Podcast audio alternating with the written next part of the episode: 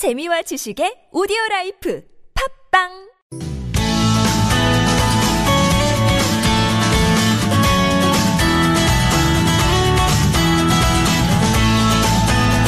서울 서울 황원찬입니다. 2부 시작됐습니다. 월요일은 공동주택 집합 건물 관련 상담이 있습니다. 김태근 변호사 나오셨어요. 안녕하십니까? 네, 안녕하세요.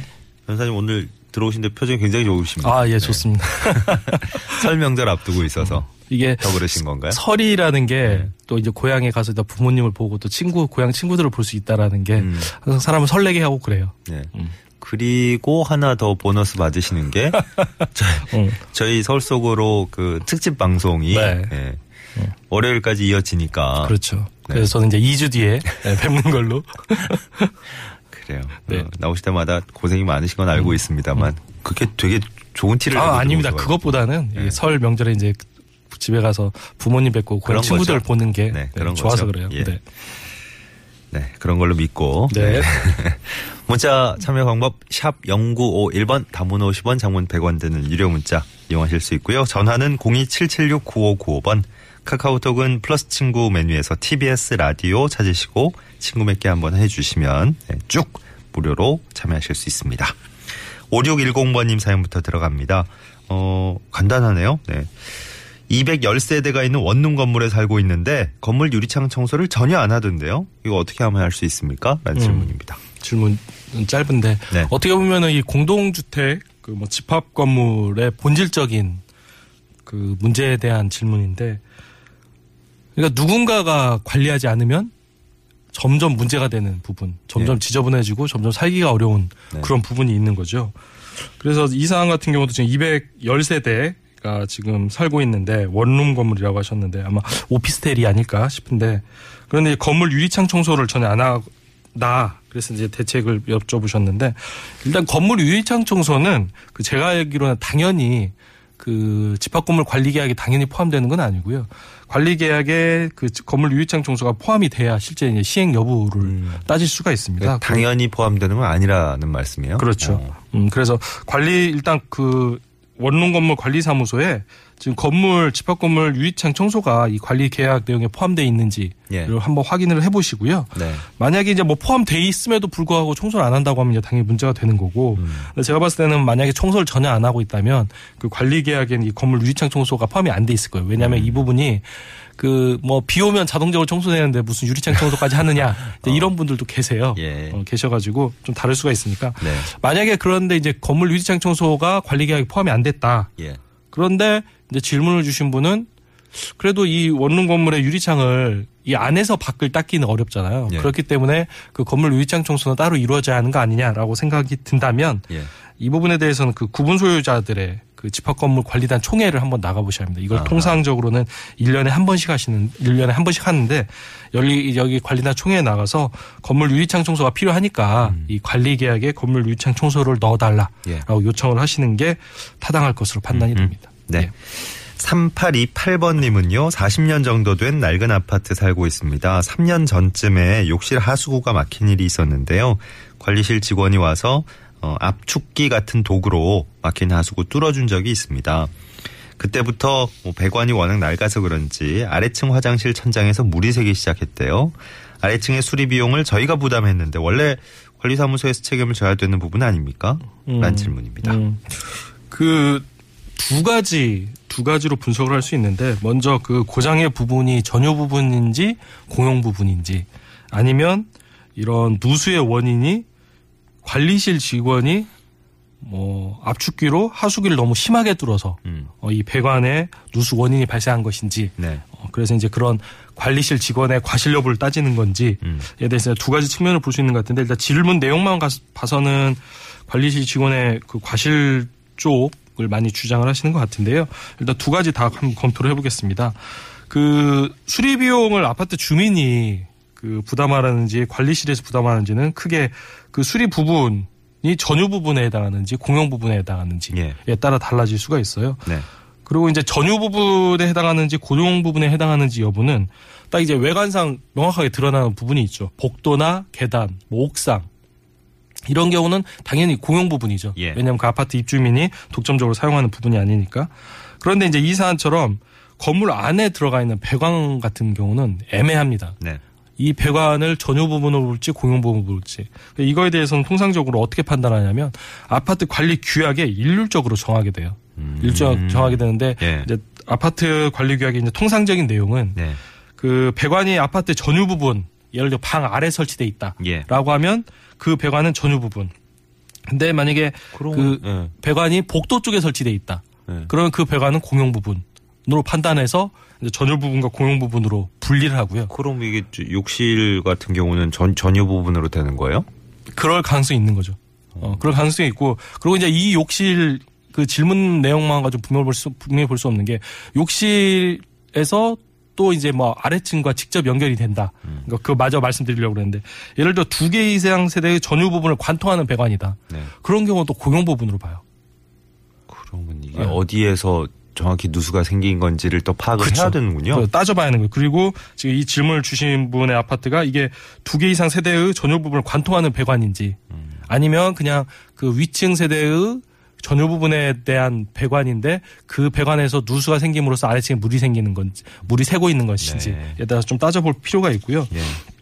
근데 이제 이 사안처럼 지금 질문만 가지고는 지금 이 배관의 누수가 전유 부분에서 또는 공용 부분에서 좀 물이 새고 있는지는 않죠. 확실치 예, 확실치가. 않습니다. 네. 그래서 이런 경우는 실제 아파트의 설계도를 보고 아파트의 배관이 어떻게 돼 있는지를 한번 따져볼 필요가 있고요. 네. 그리고 만약에 이제 두 번째로 이게 어 지금 질문을 주신 분의 전유 부분에서 전유 부분에 해당하는 배관에서 물이 새는 건 맞다. 다만 그 물이 새는 원인이 관리사무소 직원이 그 압축기 같은 도구로 너무나 세게 뚫다 보니까 그 배관에 문제가 생겨서 지금 물이 새고 있는 것이다. 네. 이런 취지라고 하면 사실상 이제 관리사무소의 이른바 그 민법상 사용자 책임이라는 걸 물을 수가 있습니다. 예. 사용자 책임이라는 걸 물을 수가 있는데 실제로 이제 그런 과실을 인정할 수 있는지 여부는 그 실제 사정을 한번 따져봐야 했는데 이제 이런 걸 따지기 위해서 이제 법원의 판단을 받아보기도 하는데 그 최근에는 그 공동주택 관리 중앙 분쟁 조정위원회라는 그 아파트 전문가 가 하는 조정위원회 제도가 새로 생겼으니까 예. 만약에 지금 이 질문에 질문은 3년 전에 생긴 일이라고 하셨는데 이 3년 전에 생긴 일로 인해서 현재까지 계속 되고 있다는 취지이시라면 어 공동주택 관리 그 최근에 그, 그 신설한 공동주택 관리 중앙 분쟁 조정위원회에서 한번 판단을 받아보시면 큰 도움이 될 것으로 생각이 되네요. 예. 네. 그 보니까 3년 전에 그 관리실 직원이 와서 뭐 잘못했기 때문에 라기보다는 뭐 그런 식으로 뭐 워낙에 지금까지 이 배관이 한 번도 뭐 간 적도 없고 이러니까 낡은 상태가 계속 지속되다 보니까 그렇죠. 노후돼서. 노후돼서 이런 거다라는 그렇죠. 취지로 지금 어, 주장을 하신 것 같은데 음, 어쨌든 그러니까, 뭐 음. 수리 비용은 부담을 해버리셨고 그죠? 음, 근데 이게 40년 정도 된 낡은 아파트라고 보면 네네. 배관 자체가 노후됐을 가능성도 굉장히 높습니다. 그러니까요. 네. 네. 뭐이 시간을 통해서 어, 앞으로도 가끔 나올 얘기고 어, 지금까지 꾸준히 소개해 주시고 있는 공동주택관리 중앙분쟁조정위원회 네. 예, 새롭게 이제 어, 탄생을 했기 때문에 많은 분들이 또 적극적으로 큰 논란이 되는 사안에 대해서는 바로 법정으로 가시지 말고 예, 이쪽을 또 통해서 한번 중재를 받아보시는 것도 좋을 것 같습니다. 샵 0951번 짧은 문자 50원 긴 문자 100원 들고요. 전화 02776-9595번 카카오톡 TBS 라디오와 플러스 친구 맺으시면 무료 참여 가능하겠습니다. 7963번님 좀 길어요. 지하 상가에서 영업 중입니다. 전체 점포 수는 대략 350개 정도 되고요. 지하 2층, 지상 11층짜리 시네마 타워 건물이 들어오면서 건물과 지하 상가에 연결 통로가 생기게 됐습니다. 음, 여기까지 그림이 그려지시죠? 네, 네.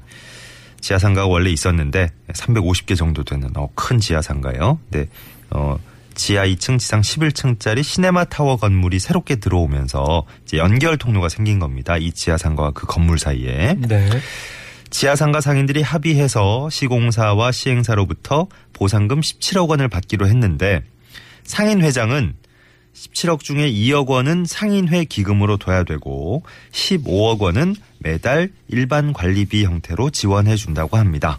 이렇게 되면 한 달에 세 구자당 대략 8만 원 정도 됩니다. 상인들의 3분의 2 이상이 보상금을 한 번에 받기를 원하고 있는데 법적으로 상인들이 똑같이 나눠서 한 번에 받을 수 없는 겁니까? 음. 조금 길었는데 어쨌든 예. 이게 지금 지난주에 들어왔던 질문이었는데 예. 이몇 금- 번, 몇 번 보내주셨어요. 아, 예. 그래서 금액이 워낙에 구체적이어서 사실상 네. 이 방송을 들으시는 분 중에서 그 관련 상가에 계신 분이라면 어, 우리, 우리 거구나 어, 알, 어. 아실 것 같아요. 당장 아실 것 네, 같은데 그 이 부분은 사실 이제 방송 상담하기에는 좀 복잡한 쟁점을 여러 가지 가지고 있습니다. 예. 일단은 그 지하 상가가 지금 구분 소유자에게 분양된 것인지 일단 그 쟁점이 하나 있고 예. 다- 또 하나가 이 보상금이 도대체 무슨 명목인지 음. 그 다음에 상인회장은 무슨 자격으로 합의를 한 것인지 음. 이런 좀 세 가지 쟁점을 일일이 따져볼 필요가 예, 예, 있는데 예. 만약에 그 제가 그냥 질문만 봤을 때 질문만 봤을 때 느낌은 어떤 느낌이냐면 그 지하 그 11층짜리 시네마 타워 건물이 생기면서 예. 지하 상가 상인들에게 영업 손실에 따른 음, 보상금으로 같죠. 어, 예. 해석이 됩니다. 예. 만약에 이제 그런 지하 상가 상인들에 대한 영업상 손실에 대한 그 보상금 합의가 맞다면 네. 이제 이러한 보상금 합의는 사실상 그, 그 지하 상가의 각 상인들에 대한 그 보상금이기 때문에 이런 이제 보상금 그 돈 금전 채권은 이제 우리 법률적으로 분할 채권이라고 해서 각 상인들 개별 개, 개별적인 채권으로 인정이 돼요. 네. 그런데 이제 지금 합의는 개별 그 개별 상인들이 합의를 한 게 아니고 그 상인 회장이 그 대표로 지금 한 것 같기 때문에 그 이 질문만 가져 이 질문만 가지고는 쉽게 단정하기 좀 어려운 점이 있습니다. 그래서 예. 일단은 질문만 가셨 보아, 보았을 때는 그렇게 해석이 되는데 음. 이 부분에 대해서는 좀 다소 복잡한 부분이 있을 수 있기 때문에 예. 그 관련 서류를 가지고 그 인근에 계신 좀 변호사님이라고 직접 상담을 해보시는 게 좋을 것으로 판단이 음. 되네요. 구체적인 내용이 적힌 문서가 좀 있어야 되겠군요. 네, 네. 예. 그래요. 음. 뭐저 지금 조금 길게 보내주셨음에도 불구하고 저희가 파악하기에는 조금 한계가 있는 정보입니다. 네, 예. 네. 6288번님 중계기 얘기가 오랜만에 또 등장했어요. 입주자 대표 회의에서 주민들의 동의를 절반 이상 얻은 상황입니다. 과반수 동의는 확보하셨고, 네. 근데 중계기 설치를 반대할 수 있는 방법이 있습니까?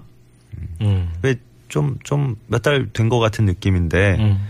이제 통신사 중계기 아파트 옥상에 설치하는 거 그렇죠. 이거 조금 문제가 돼서 그때 뭐 철거하니 많이 뭐 이런 얘기들이 있었어요, 그죠? 그렇죠. 예, 예. 이게 보니까 작년 가을경에도 한번 문제가 됐었던 적이 있습니다. 그때 작년 10월쯤에 미래창조과학부가 이제 어떤 발표를 했냐면 입법 예고를 하면서 500세대 이상 아파트를 신축할 경우에는 의무적으로 중계기를 설치해야 한다. 이런 규정을 만들겠다라고 예. 하니까 국토교통부가 그렇게 할 수는 없고 아파트에 그 전파 중계기를 설치할 경우에는 아파트 입주자 대표회의 의결 결차를 거쳐야 한다. 그래서 만약에 입주자 대표회의가 반대하면 설치하지 못한다. 예. 이제 뭐 그렇게 주장을 하면서 두 부처 간의 의결 조율이 끝나지 않아 가지고 지금 아파트에 중계기 설치를 어떻게 할지에 대해서는 법률적으로 아직 정리되진 않은 부분인데 예. 어 일단은 그 아파트 관리 측면에서만 보면 그 중계기 설치는 크게 이제 공용 부분을 변경하는 것은 아니기 때문에 공용 부분의 관리 영역에 포함이 됩니다. 예. 그래서 통상적으로 입주자 대표의 의결이면 좋하고요. 근데 이제 여기에 지금 질문을 주신 것처럼 입주자 대표회에서 아파트 입주민들의 과반수 동의까지 얻었다라고 예. 하면 그 중계기 설치를 위한 절차상의 문제는 없을 것으로 판단이 되고요. 네. 그런데 이제 여기서 한 번 더 나아가서 지금 질문을 주신 분 의 중계기 설치를 이의를 제기하시는 분들의 그 어떤 근거를 좀 확인해 보니까 음. 전자파가 발암 물질이 될 수 있다. 그리고 전자파의 유해성을 주장을 하시는 보통, 보통 반대하시는 분들의 음. 입장이 예, 근거가 그렇죠. 예, 예. 이런 분이 많으세요. 근데 아직까지는 약간 뭐, 뭐 담배의 유해 물질 뭐 약간 좀 그런 문제 같은데 네. 객관적으로 입증이 되지 않은 음. 음, 그런 약간 그런 게 있고 예. 만약에 그 이 질문을 주신 분처럼 저- 중계기로부터 나오는 전자파의 유해성, 뭐 전자파가 발암 물질의 가능성을 음. 예. 구체적 입증을 할 수 있다면 집합 건물법에 이제 그런 내용이 있습니다. 집합건 집합 건물의 그 관리와 관한 관리에 대한 공동주택법상 특별한 규정은 예. 다른 구분 소유자의 기본적 권리를 해치지 아니하는 범위에서만 효력이 있다라는 음. 규정이 있어서 네. 만약에 다른 구분 소유자의 권리를 해친다라고 인정할 수만 있다면 예. 그 입주자 대표의 의결을 뭐 무력화시킬 수도 있는 거죠. 그래서 이 부분에 대해서는 그 전, 전자파 관련해 가지고는 뭐 특별히 지금까지 공식적으로 나온 확실한 자료는 없는 없죠. 거군요. 음. 어. 만약에 그런 이유라면 지금 좀 반대하기 힘드신 상황이고. 일단 제가 봤을 땐 그렇습니다. 근데 이제 질문을 주신 분은 당연히 이 방송을 들으면서 무슨 얘기냐, 이 정, 중, 중계기 설치로 인해서 얼마나 유해하다라는 게 입증이 돼 있는데라고 주장을 하실 텐데 예. 그 부분은 이제 공개된 석상에서 뭐 법원을 통해서 좀 판단을 받아볼 필요가 있어요. 예. 그래서 이 부분에 대해서는 수많은 분들이 중계기 설치의 유해성에 대해서 언급을 하고 계시는 것 같은데 예. 아직까지는 그 객관적으로 입증이 안 된 것으로 판단이 되고요. 예. 음, 만약에 이 부분에 대해서 그 설치를 끝까지 반대를 하고 싶으시면 음. 법원을 통해서 좀 이 부분에 대해서 입증을 할 필요가 있다. 예. 말씀을 드립니다. 하나 정도 더 사연을 다룰 수 있을 아, 것 같은데. 그러면 그 전에 네. 그 제가 이 이분은 좀 언지를 드리고 싶은데 9669번님 네네. 지금 방금 전에 주신 예. 거의 한 달 동안 세 번째 질문을 주셔서 네. 이거에 대해서 95세대 아파트 질문을 주신 분이요. 예. 그래서 어떻게 하면 그 법적으로 감사를 받을 수 있느냐라고 그 질문 조금, 주셨는데 조금 그러면 아예 저 어, 꺼내셨으니까 얘기를 네. 95세대 아파트인데 올 초에 관리소장과 대표가 모두 바뀌었는데 음. 어, 전 관리소장이 약 8년간 지내면서 공사 내역을 확실하게 공개를 안 하고 있는데 소장이 같은 주민이라서 법적으로 감사받을 방법이 마땅치 않다고 아, 없는지 아. 물어보셨어요. 그래서 이 방, 이 질문에 대해서 지난주에 방송을 했어요. 예. 지난주에 방송을 했기 때문에 그 정확한 내용이 지난주 방송 내용을 한번 보시면 정확히 확인할 수 있습니다. 그 얘기였어요. 아, 제가 네. 이분이 계속 안타까워서 제가 네네. 그러니까 안 맞는 거죠. 예, 예. 저희가 이제 지난주 질문이 밀리면 다음 주에 하는데 예. 예. 그, 그 얘기로 가름하시는 거예요? 한 번 더 짚어주실 줄 알았더니 네, 한 번 더. 짚어보면 예. 그 일단 공동주택 관리법상은 입주민들의 30% 이상 예. 이 하면 그 관할 구청장에서 감사를 할 수도 있고요. 네. 만약 30%가 안 된다 하더라도 그 관련 자료가 이건 좀 너무 이게 관, 관리비와 관련해서 좀 문제가 있다 싶으면 관할 구청에서 직권으로 감사도 할 수 있습니다. 음. 예. 그래서 두 가지 방법 중에 하나를 택해 보시는 게 어, 좋을 것으로 판단이 됩니다. 네네. 네. 8년 동안 그 관리소장 그분이 계신 내내 아마 공사 내역이 어, 공개가 안 됐던 네, 모양이에요. 네. 음, 예. 입주민이기 때문에 예. 그냥 두리뭉실 넘어간 거죠. 그러니까요. 네, 예. 네. 김태근 변호사와 함께한 공동주택 집합 건물 관련 상담 오늘 여기까지 하겠습니다. 수고 많으셨습니다. 네, 설명절 잘 보내시고 저는 2주 뒤에 뵙겠습니다. 다시 한번 새해 복 많이 받으시고요. 네, 새해 복 많이 고맙습니다. 받으십시오. 네.